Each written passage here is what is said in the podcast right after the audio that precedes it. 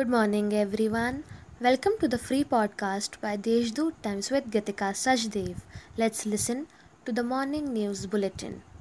As many as 55,000 shopkeepers in the state have gone on a strike demanding permission to distribute ration without thumb impression and seeking insurance cover of rupees 50 lakh amid the ongoing crisis. A cabinet meeting will be held today to break the deadlock and arrive at a conclusion over the demands. A total of 1.5 lakh citizens have been tested for free in the last 9 months at the COVID testing lab set up at Nasik District Civil Hospital at the cost of rupees 1 crore with the funds of MP Hemant Godse.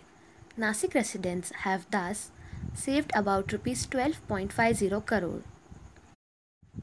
There is a strong possibility that the demand for a refund of examination fees by class 10 students and their parents won't be approved as the fees has already been spent on printing, question paper sets and stationery.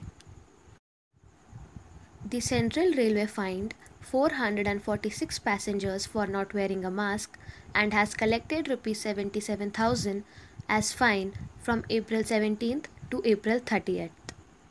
That's all for today's main news.